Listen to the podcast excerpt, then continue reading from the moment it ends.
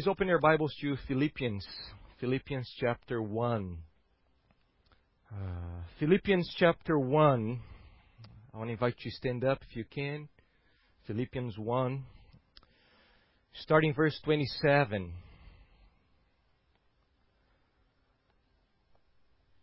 Only let your manner of life or your conduct of life be worthy of the gospel of Christ, so that whether I come and see you or am absent, I may hear of you that you are standing firm in one spirit, with one mind, striving side by side for the faith of the gospel, and not frightened in anything by your opponents.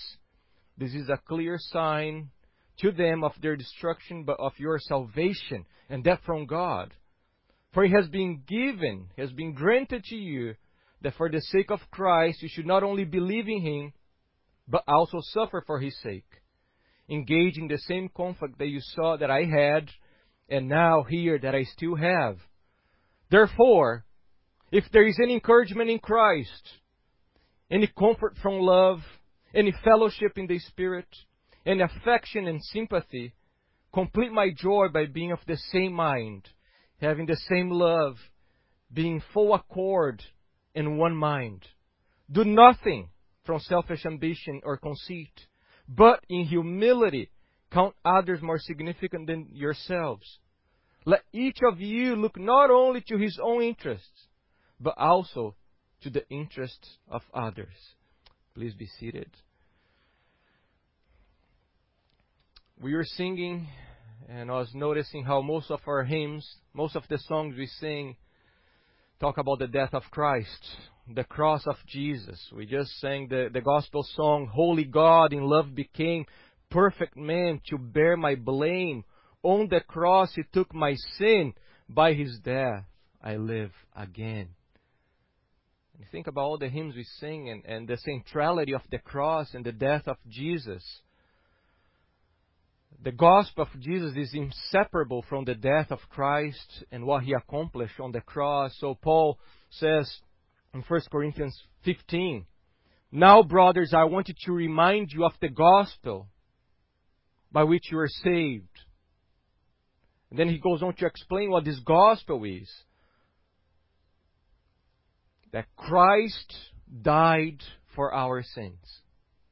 That's Paul defining the gospel that Christ died for our sins, according to the scriptures. Paul also says that's how central the cross and the death of Jesus is. He says, For I resolve to know nothing among you except Jesus Christ and Him what? Crucified. To the Galatians, he declares, Far be it from me to boast except in the cross of our Lord Jesus Christ, by which the world has been crucified to me and I to the world. It's from Jesus' death on the cross that the blessings of God flow. It was on the cross that Jesus bore our griefs and carried our sorrows. Isaiah 53. It was the crucifixion of Christ that demonstrated God's love for us. Romans 5, 7 through 8. Jesus' death redeemed us from the curse of the law, Galatians 3:13. It was his blood that brought redemption for us, Ephesians 1:7. According to Colossians 2:13, the cross canceled the record of debt that stood against us with its legal demands. According to Ephesians 1:7 and Matthew 26:28, Jesus' death on the cross gave us the forgiveness of our trespasses and sins. We have now been justified by his blood shed on the cross, Romans 5:9. Jesus' death took away our condemnation, Romans 8:34. His blood purifies our conscience, Hebrews 9:14. And so many other blessings. You can go home this afternoon, get your New Testament and see how many blessings flow from the death of Christ. As we can see, the New Testament, the Old Testament is very clear that the death of Christ was not something that was just bringing some hope, but was effective. Jesus died and he accomplished that. His death on the cross was efficacious, powerful, effective. That's why when he was about to die, at the last hour on the cross, he shouted, It's finished. It's accomplished. What I came to do, it's done. Not that Jesus is in heaven hoping that his death will have some effect. It has the effect. It's powerful death. We sing, There is a fountain filled with blood flowing from Emmanuel's vein. And when sinners plunge underneath the flood, they lose all, not maybe, hopefully, they lose all their guilty stain. But I fear that we have been forsaking, ignoring, rejecting, despising one of the most beautiful aspects of the death of Christ, what Christ accomplished. Something that the New Testament keeps emphasizing over and over again. And that's the unity of God's people. When He died on the cross, He accomplished the unity of God's people. I have heard people saying that, oh, if there's one thing that Jesus prayed that has never been accomplished is that his people be one. No, no, no, no, no, no. The New Testament is very clear that he accomplished that. He unified his people. For example, in John chapter 10, in that majestic discourse of Jesus about being the good Davidic shepherd of Israel, Jesus says, I'm the good shepherd. I know my own, and my own know me, just as the Father knows me, and I know the Father. Pay attention because Jesus keeps doing that. He keeps relating the relationship of Him and His people with His relationship with the Father and the Spirit. He says, and I lay down my life for the sheep. And I have other sheep that are not of this fold, meaning Israel. I must bring them also. I hope to bring them also. I must bring them also. And they will listen to my voice. So, there will be what? One flock and one shepherd. In John chapter 11, the Apostle John now interprets what Caiaphas said. So in John chapter 11, verses 49 through 52, but one of them, one of the religious leaders, Caiaphas, who was high priest that year, said to them, You know nothing at all, nor do you understand that it's better for you that one man should die for the people, not that the whole nation should perish. And then John explains, inspired by the Holy Spirit, he explains here. He says, He did not say this on his own accord. He had no clue that what he was actually saying was prophetically. But being high priest that year, he prophesied that Jesus would die for the nation. And not for the nation only, but also together into what? Into one. The children of God who are scattered abroad. In John chapter 17, we hear that beautiful prayer of Christ, the longest prayer of Jesus recorded in the, in the Bible. He says, I'm praying for them, for those who the Father had given to him. And then he says, I'm not praying for the world, but for those whom you have given me, for they are yours. All mine are yours, and yours are mine and I'm glorified in them. I'm no longer in the world, but they are in the world, and I'm coming to you. And then he says, Holy Father, keep them in your name, which you have given me, that they may be what? One, even as we are one. And he continues in chapter 17, that's a glorious chapter. He says, I do not ask for this only, but also for those who will believe in me. Who are those who will believe in him? We. We. Through their word, that they may all be what? One. One. Just as you Father, are in me and I in you, that they also may be in us, so that the world may believe that you have sent me. The glory that you have given me, I have given to them. Why is he giving his glory to his people? That they may be one, even as we are one. I in them and you in me, that they may become perfectly one, so that the world may know that you sent me and loved them, even as you loved me. That's Jesus. That's just a glimpse of Jesus' statements of how his death would bring the unification of his people. Paul follows right after Jesus Christ, and you cannot read Paul's letters without noticing his great emphasis on the unity of God's people. You cannot read Romans, the letters to the Corinthians, Galatians, Ephesians, Colossians, Thessalonians, Philippians, even the other letters, without noticing the great emphasis that Paul puts in the unity of the church, fighting against divisions. The metaphors that Paul uses to speak about the church. Let's just think about the word church. What does the word church mean? From the Greek, ekklesia, the assembly. What is an assembly? A group of people united for one purpose. Paul used the metaphors of the church as a body, a household, a building, an army. And that's beautiful because these metaphors help us understand the nature of biblical unity. What is biblical unity? And then you think about these metaphors and it becomes clear what biblical unity is. So, for example, think about a body. You, a body is not formed by one finger.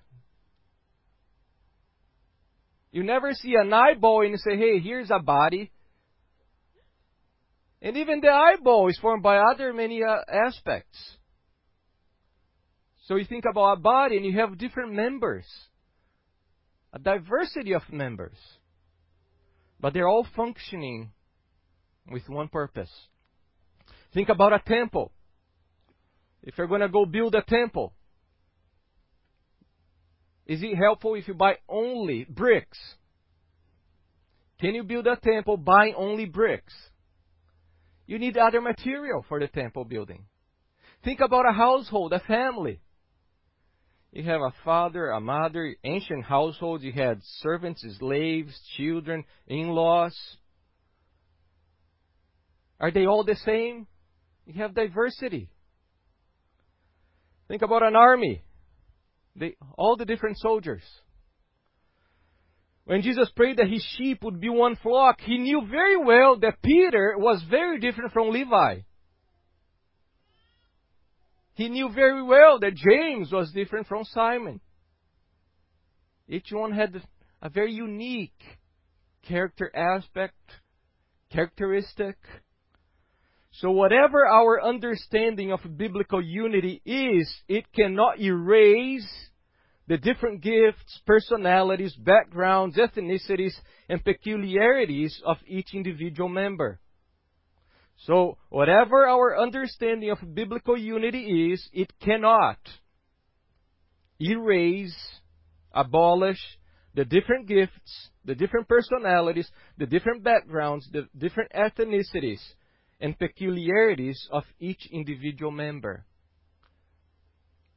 We are going to develop more as we walk through Philippians because Paul is going to explain what biblical unity is. But just so we are thinking through this, uh, one word used to speak about unity in the church is the Greek word symphonel. Symphonel, where we have symphony. Symphony. Think about a symphony orchestra, a large orchestra of winds, strings, percussion, and they all play symphonically. They bring a beautiful harmony as they're playing. And you think about one, one of the definitions of unity, if you get a dictionary, is related to harmony. Harmony goes back to the Old Testament, the concept of shalom, peace, harmonious. This harmony and unity among God's people has always been His delight and His desire for His people. So, for example, Psalm 133 1. In Psalm 133, we see in the Old Testament, the psalmist says, Behold, look at, pay attention, listen to what? How good and pleasant. The good there, Tov, goes back to the Genesis account that the Lord would build, make something and was good. It's beautiful. When brothers, referring to fellow countrymen, people who share the same goals, dwell in unity, in harmony. And you think about the Old Testament, the psalmist is singing that, he's declaring that because a few times a year, all the Jews would gather together in Jerusalem for the feasts. Do you remember? Maybe the Passover feast, Pentecost, and they would gather together. All the Jews were supposed to be in Jerusalem for that feast. And in those very rare occasions when they're all together, they would be sharing homes. So Jews from the south, Jews from the north, from the west, east, they would be there and they would be sharing their food. They would be dwelling together in tents. And the psalmist says how beautiful that is. Once in a while we can see the beauty of God's people all unified, worshiping Him, serving Him, sharing their goods. But if you think, even in the Old Testament, it was not complete yet. Because there were other sheep from other fold. It's this beautiful harmony and unity among God's people that was achieved completely through Jesus Christ. And that's what the book of Acts keeps showing over and over again. And they were together, dwelling together in unity. And what were they doing? Sharing what they had with each other. So remember, think about Psalm 133 and the great delight that they had once a year, twice a year to see the people together. You move to Acts. Now it's the death of Christ accomplished. You have this unity. And not only Jews, but Gentiles also. And this unity is so beautiful, so majestic that Paul, Paul calls the mystery of God. A lot of times we talk about the mystery in the New Testament. The mystery has been revealed. And Paul tells us what this mystery is. The mystery is that God, through Jesus, unified his people, Jews and Gentiles. What is the mystery? That was hidden before, now has been revealed. That in Christ Jesus, there is the unification of God's people. So Paul says, this mystery is, Ephesians 3 6, this mystery is that the Gentiles are fellow heirs. You see, they share the same household, the same father. Fellow heirs, members of what? The same body. Paul goes on to say, he says, To me, though I'm the very least of all the saints, this grace was given to preach to the Gentiles the unsearchable riches of Christ and to bring to light for everyone what is the plan of the mystery hidden for ages in God, who created all things. So that, pay attention to that, that's one of the most beautiful statements in the whole Bible. So that through what? The government, through the family, through the church, the manifold wisdom of God might now be made known to the rulers and authorities in the heavenly places. Paul says that the, the church is the theater, is like a theater where God shows forth His beautiful wisdom. The church displays the beauty of the Trinity. That's what Paul is saying. The church shows forth the work of the Father, Son, and Spirit in the gospel. Think about the Trinity. the triunity, the unity of the Godhead in bringing his people into unity. And Paul says that the, the church is this beautiful theater where it displays the wisdom of God. So why is, and I think I have here, why is unity so important? Why is unity in the church so important? This is not a secondary issue in the church. Sadly, for so many people, unity in the church is not that important. But for the Bible, it's crucial. It's crucial because it reflects the gospel. Think about what is the gospel? The gospel is the work of the Father, the Son, and the Spirit, unifying all things in Christ. And the church must reflect the gospel. This work of the Trinity, bringing to unity the people of God. The one true and only God exists in a unity of three persons. And this triune God accomplished the work of unifying all things in Christ. And if you're taking notes, please write down Ephesians 1 7 through 10. Ephesians 1 7 through 10. In Him, in Christ, we have redemption through His blood, the forgiveness of our trespasses, according to the riches of His grace, which He lavished upon us in all wisdom and insight making known to us the mystery of, of His will, according to His purpose, which He set forth in Christ as the plan for the fullness of time. And look at that.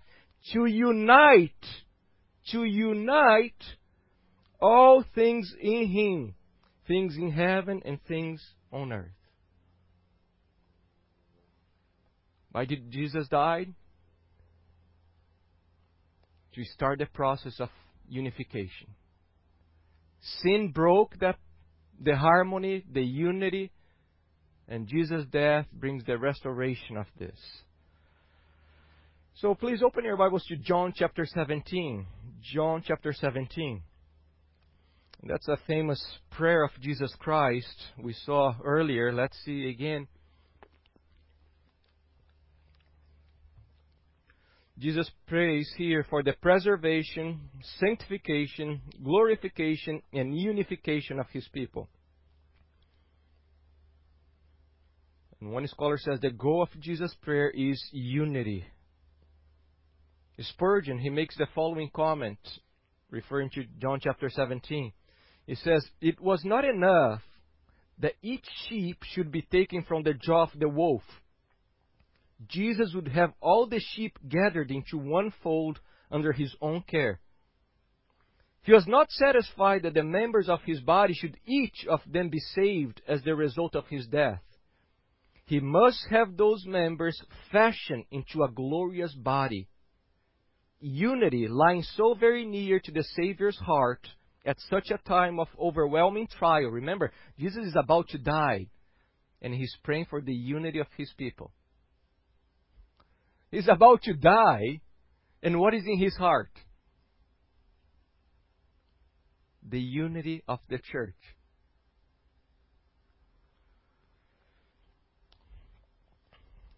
He must have those members fashioned into a glorious body. Unity lying so very near the Savior's heart at such a time of overwhelming trial must have been held by him to the priceless to be priceless beyond all price. And look how Jesus prays in verse 11. Chapter 17 of John, verse 11. Holy Father, keep them in your name, which you have given me. And here's the purpose. Keep them. Why? Why should the Lord keep? Why should the Father keep his people? That they may be one, even as we are one. The unity of the church lies so near to the Lord's heart because the unity of the church ref- reflects the unity of the Godhead, Father and Son and Holy Spirit, a union of purpose and mission. Look at verses 20 through 23. Jesus says, I do not ask for this only, but also for those who will believe in me through their word, that they may all be one just as you, Father, are in me and I in you, that they also may be in us, so that the world may believe. Look at the unity of the church is the gospel proclamation.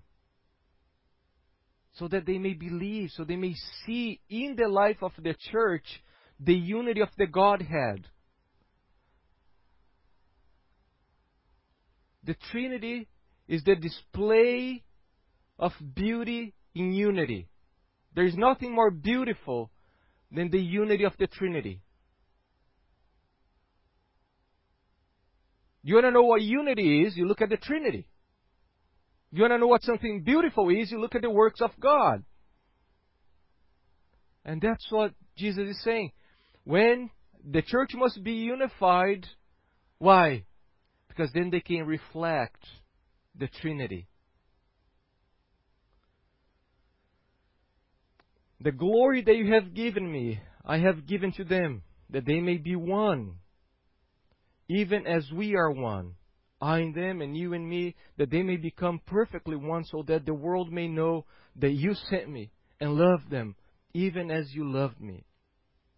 So the unity of the Father and the Son through the Spirit is the pattern and means for the church to accomplish its Christ given purpose. Jesus is not praying for a mammoth denomination here. That's not what he has in mind. I just want one mammoth denomination. No, that's not what he's praying right now.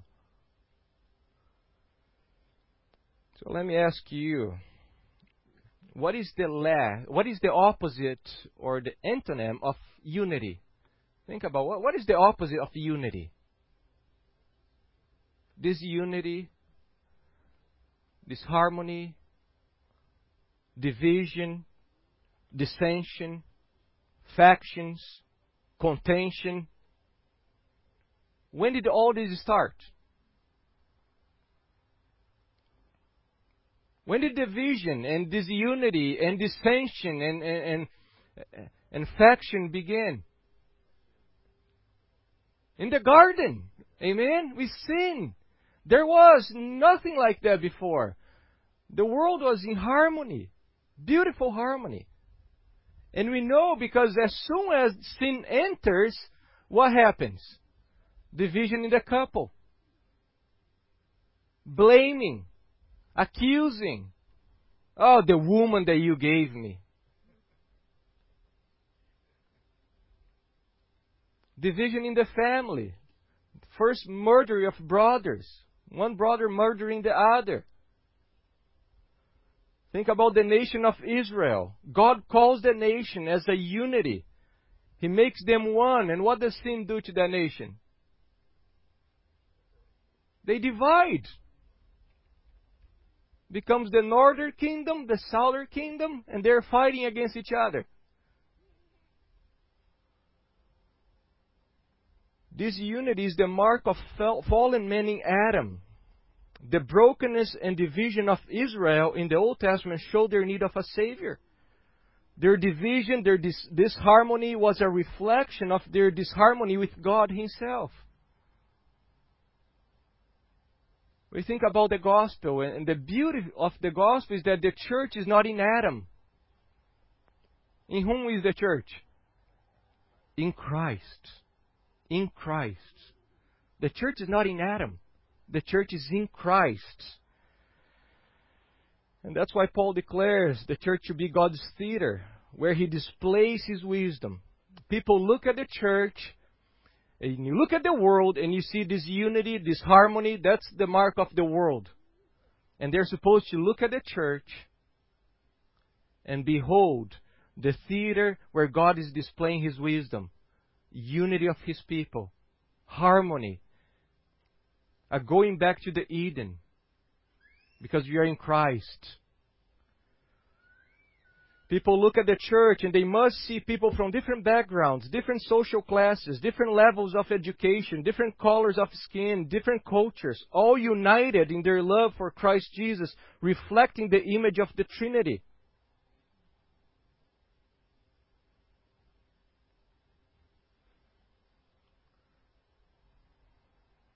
That's why unity is so crucial in the life of the church. It reflects our new nature in Christ. Paul follows the priority and passion of Jesus in his life and ministry to maintain the unity of the church. It's part of Paul's new nature in Christ to seek to keep the unity in the churches. Lack of unity, according to Paul, is a perversion of the gospel. Look how Paul says in Ephesians chapter 4. Ephesians chapter 4, verse 1 through 6. I therefore, a prisoner of the Lord, urge you to walk in a manner worthy of the calling. Can you, can you hear the echoes of Philippians chapter 1 and 2 here? Calling here is the effectual call. It's salvation. That's what it is. It's salvation. Oh, I urge you to walk in a manner that's fitting, that matches your salvation, to which you have been called, with all humility and gentleness, with patience, bearing with one another in love.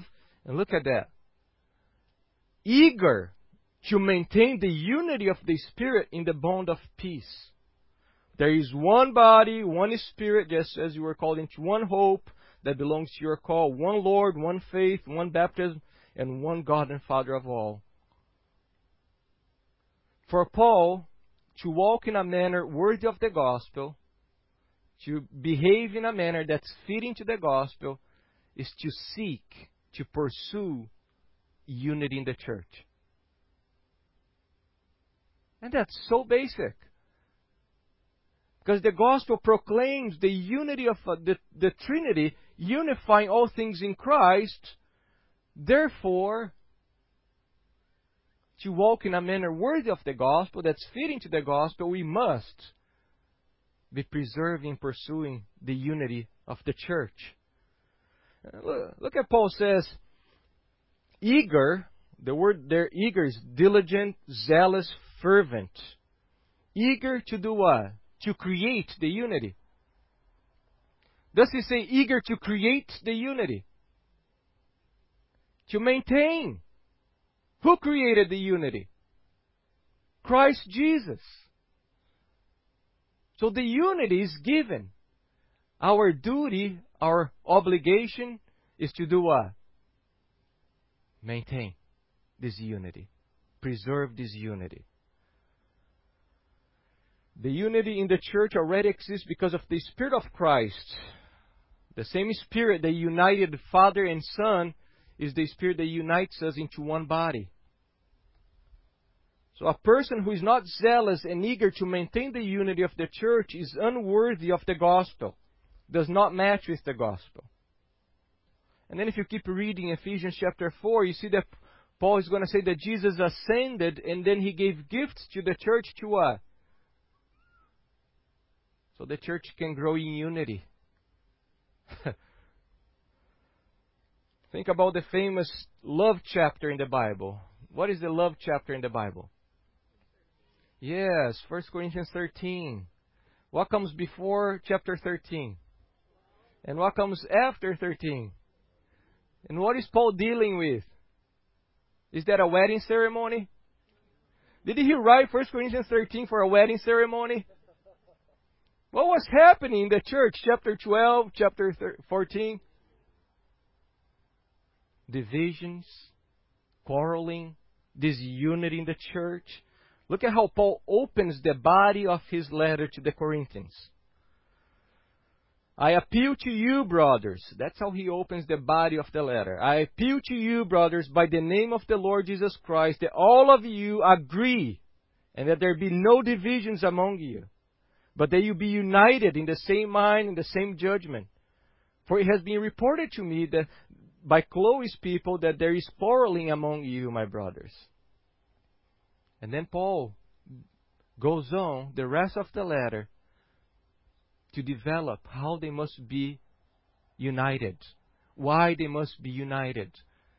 And he gives them the only way to be united. The only way to, to maintain, to preserve the unity in the body is by pursuing biblical love.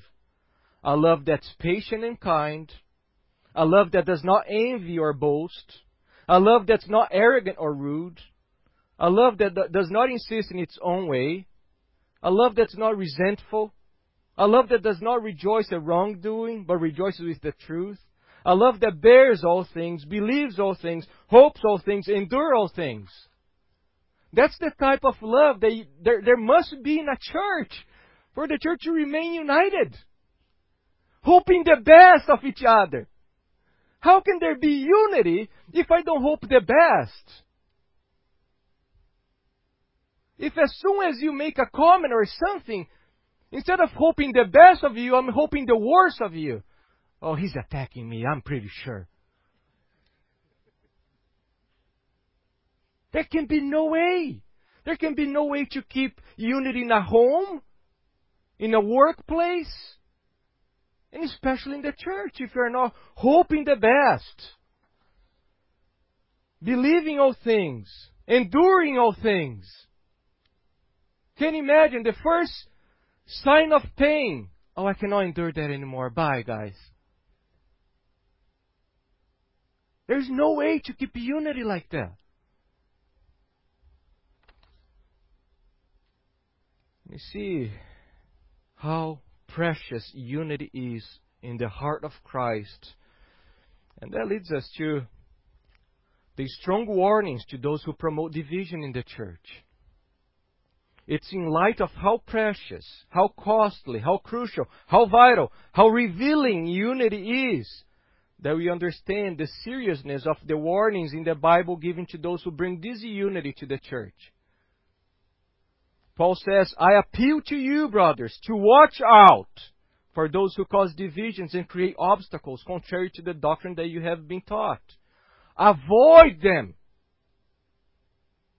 For such persons do not serve our Lord Christ, but their own appetite. And by smooth talk and flattery, they deceive the hearts of the naive. Avoid these people. Titus 3 10 through 11.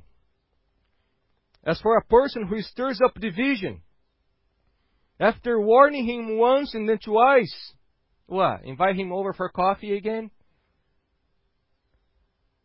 Have nothing more to do with him, knowing that such a person is warped and sinful, he's self condemned. Brothers and sisters, do not entertain comments criticisms coming from a brother or sister in Christ that's about to bring disunity in the church. Gossip, backbiting, slander, denigrating comments about church members or church leaders, venting. I just need to vent a little bit. Just have a little frustration here that I want to share with you. Stop, stop, stop, stop, stop, stop, stop. Have you dealt with that person? Have you gone to that person? No, no, no, but I just want to talk to you. To, to, no, no, no, no. No, no, no, no. You go to that person first.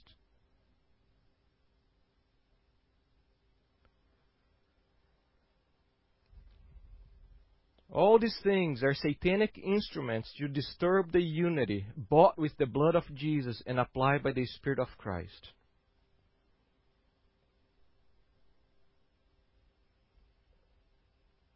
What is Paul's command? A person comes to you, Abby, I just want to share with you, just, you know, David's so rude to me. And then he start entertaining. No, no, no, no, no, no, no, no. I don't want to hear anything. Have you talked to David? He sinned against you. You believe he sinned against you. You talk to him. No. I just want to share with you. Nope. Go to him. And start entertaining, listening to people's complaints, criticism about church members, church leaders. And then you see you are part of this toolbox that belongs to Satan that's trying to create division in the church. Therefore, take heed of Paul's word. I appeal to you, brothers, to watch out for those who cause divisions. They have nothing more to do with that person. Rick, I need to go out for coffee with you. I have some really nasty things to tell you about somebody else in the church. No, no, I'm not having coffee with you. Right? And then now we understand, brothers and sisters, now we are ready to get to Philippians chapter 2. If you don't understand how serious the problem of unity in the church is, you do not understand why Paul is spending so much ink, papyrus, and time writing about the problem of unity in the church. Paul has a very peculiar affection for this church his great desire is to see the church in Philippi advancing in the gospel, and he knows that they cannot advance in the gospel if there is disunity in the church. It seems that Epaphroditus, he came to Paul and he brought some aid, he brought some money, and he also brought some terrible news that there are divisions in the church in Philippi.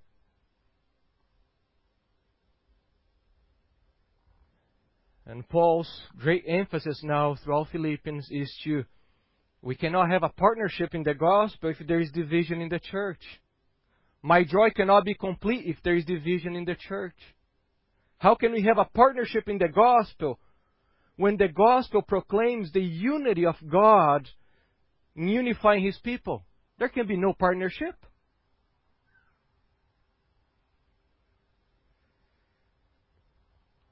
Look at chapter 1 of Philippians.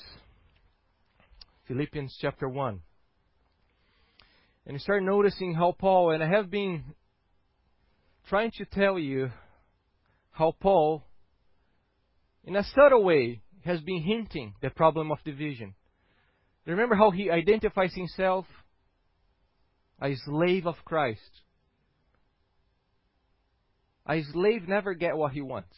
It's never his will. Why do we have divisions in the church? James 4.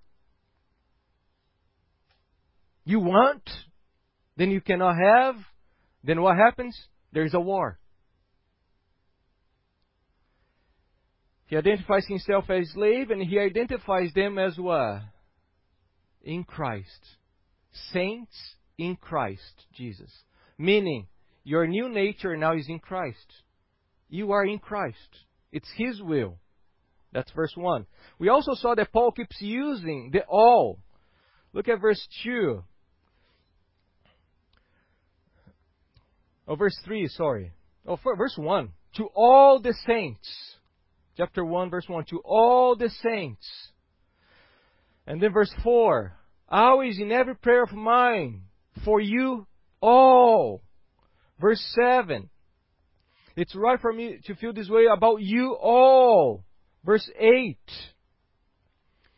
For God's my witness how I yearn for you all.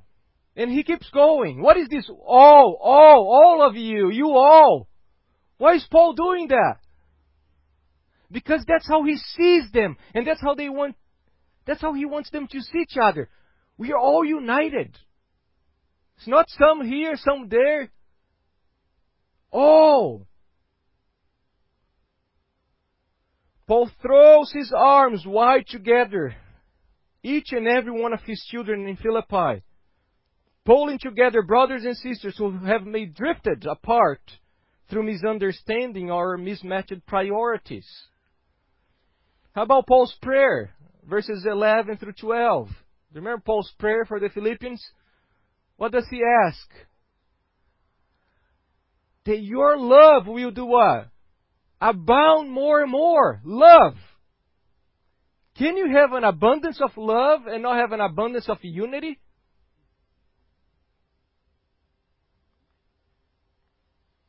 Then verses 12 through 26, Paul shows how he was dealing with those who were attempting to cause division and disunity. In humility, he ignores the attacks and focuses on the advancement of the gospel. And then in starting verse 27 of chapter 1, it's no longer subtle.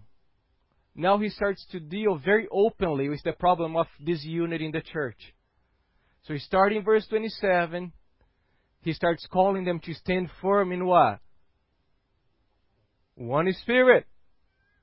With one mind, striving what? Side by side. It's calling for unity in the body. And it's gonna become public in chapter 4. Look at chapter 4. Look at verses 2 and 3. So Paul begins discreet in a subtle way, then he moves to less subtle, less discreet, and now he becomes public with the problem of disunity in the church. Paul says, I entreat Euodia and I entreat Syntyche to agree in the Lord. Yes, I ask you also, true companion, help these women who have labored side by side with me in the gospel together with Clement and the rest of my fellow workers, whose names are in the book of life. Can you see today how many people ask Paul, Paul, why are you embarrassing these two ladies? Making public. You're bringing their name to the public. They're not fornicators. They're not murderers. Why are you bring their names to the public, humiliating them in public? Can you imagine? If I stand here in a sermon and I say, please, please, Ruth and Debbie, agree with one another in the Lord. Please. The division in your relationship is harming the body. So many of you would be shocked, traumatized. He's bringing to the public.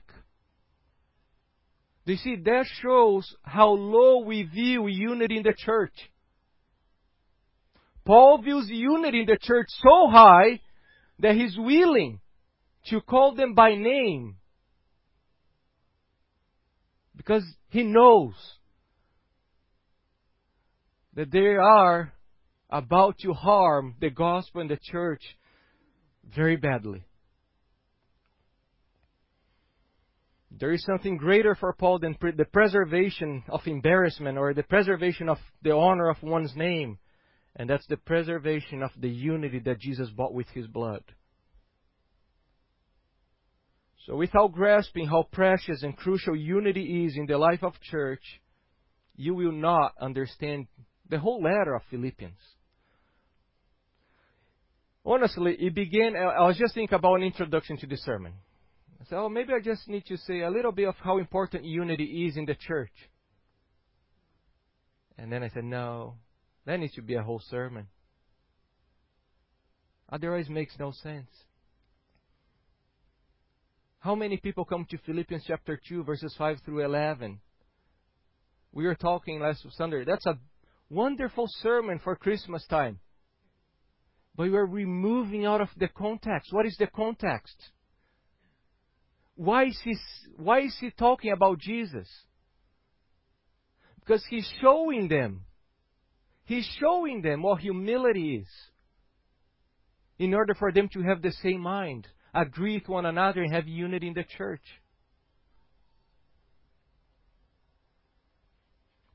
Now you can come to Philippians chapter 2 and understand why Paul spends so much of his time, of his effort, of his labor, of his sweat dealing with the problem of disunity in the church. And we take this subject so lightly, sadly we take so lightly. People creating disunity in the church, breaking the harmony of the church, and we entertain that. We have them over. We comfort them instead of confronting them.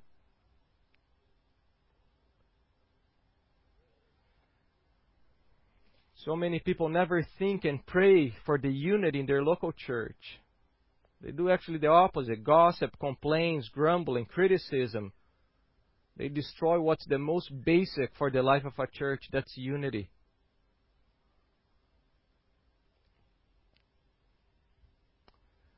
And I have much to say, but I don't have time to say that. I will say for next Lord's Day. But unity in the church is not a utopia. It's not a, a dream out there. It's a reality. It's a reality that I have been experiencing this church. It's a reality because Christ accomplished that.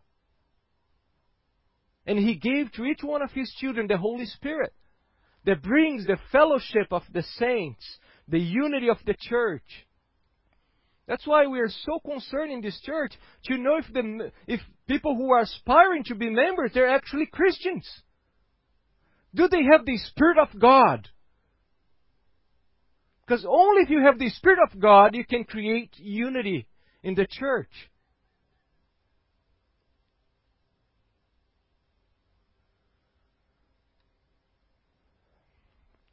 We can, we must experience this unity because Christ accomplished that.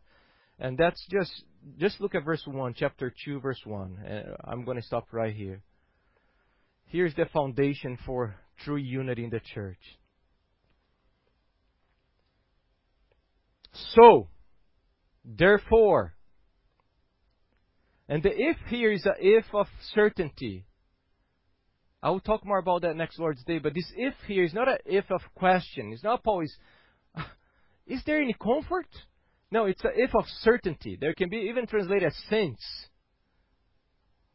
If there is any encouragement in Christ, I prefer the word comfort. The Greek word here, paraklesis, the word comfort there is any comfort in Christ. And I think Paul is drawing the comfort from the promises of God in the Old Testament. Isaiah chapter 40. Comfort my people. Comfort my people, says your God. And then he describes the Messiah coming as a shepherd and carrying his lamb in his arm, bringing about a new exodus, saving his people. Or Isaiah 51:12, comfort, comfort my people. I am he who comforts you, says the Lord. Psalm 23, verse 4. His staff and his rod do what? They comfort me. It's a picture of salvation. Sin is the opposite of comfort. Think about everything that's the opposite of comfort. That's sin.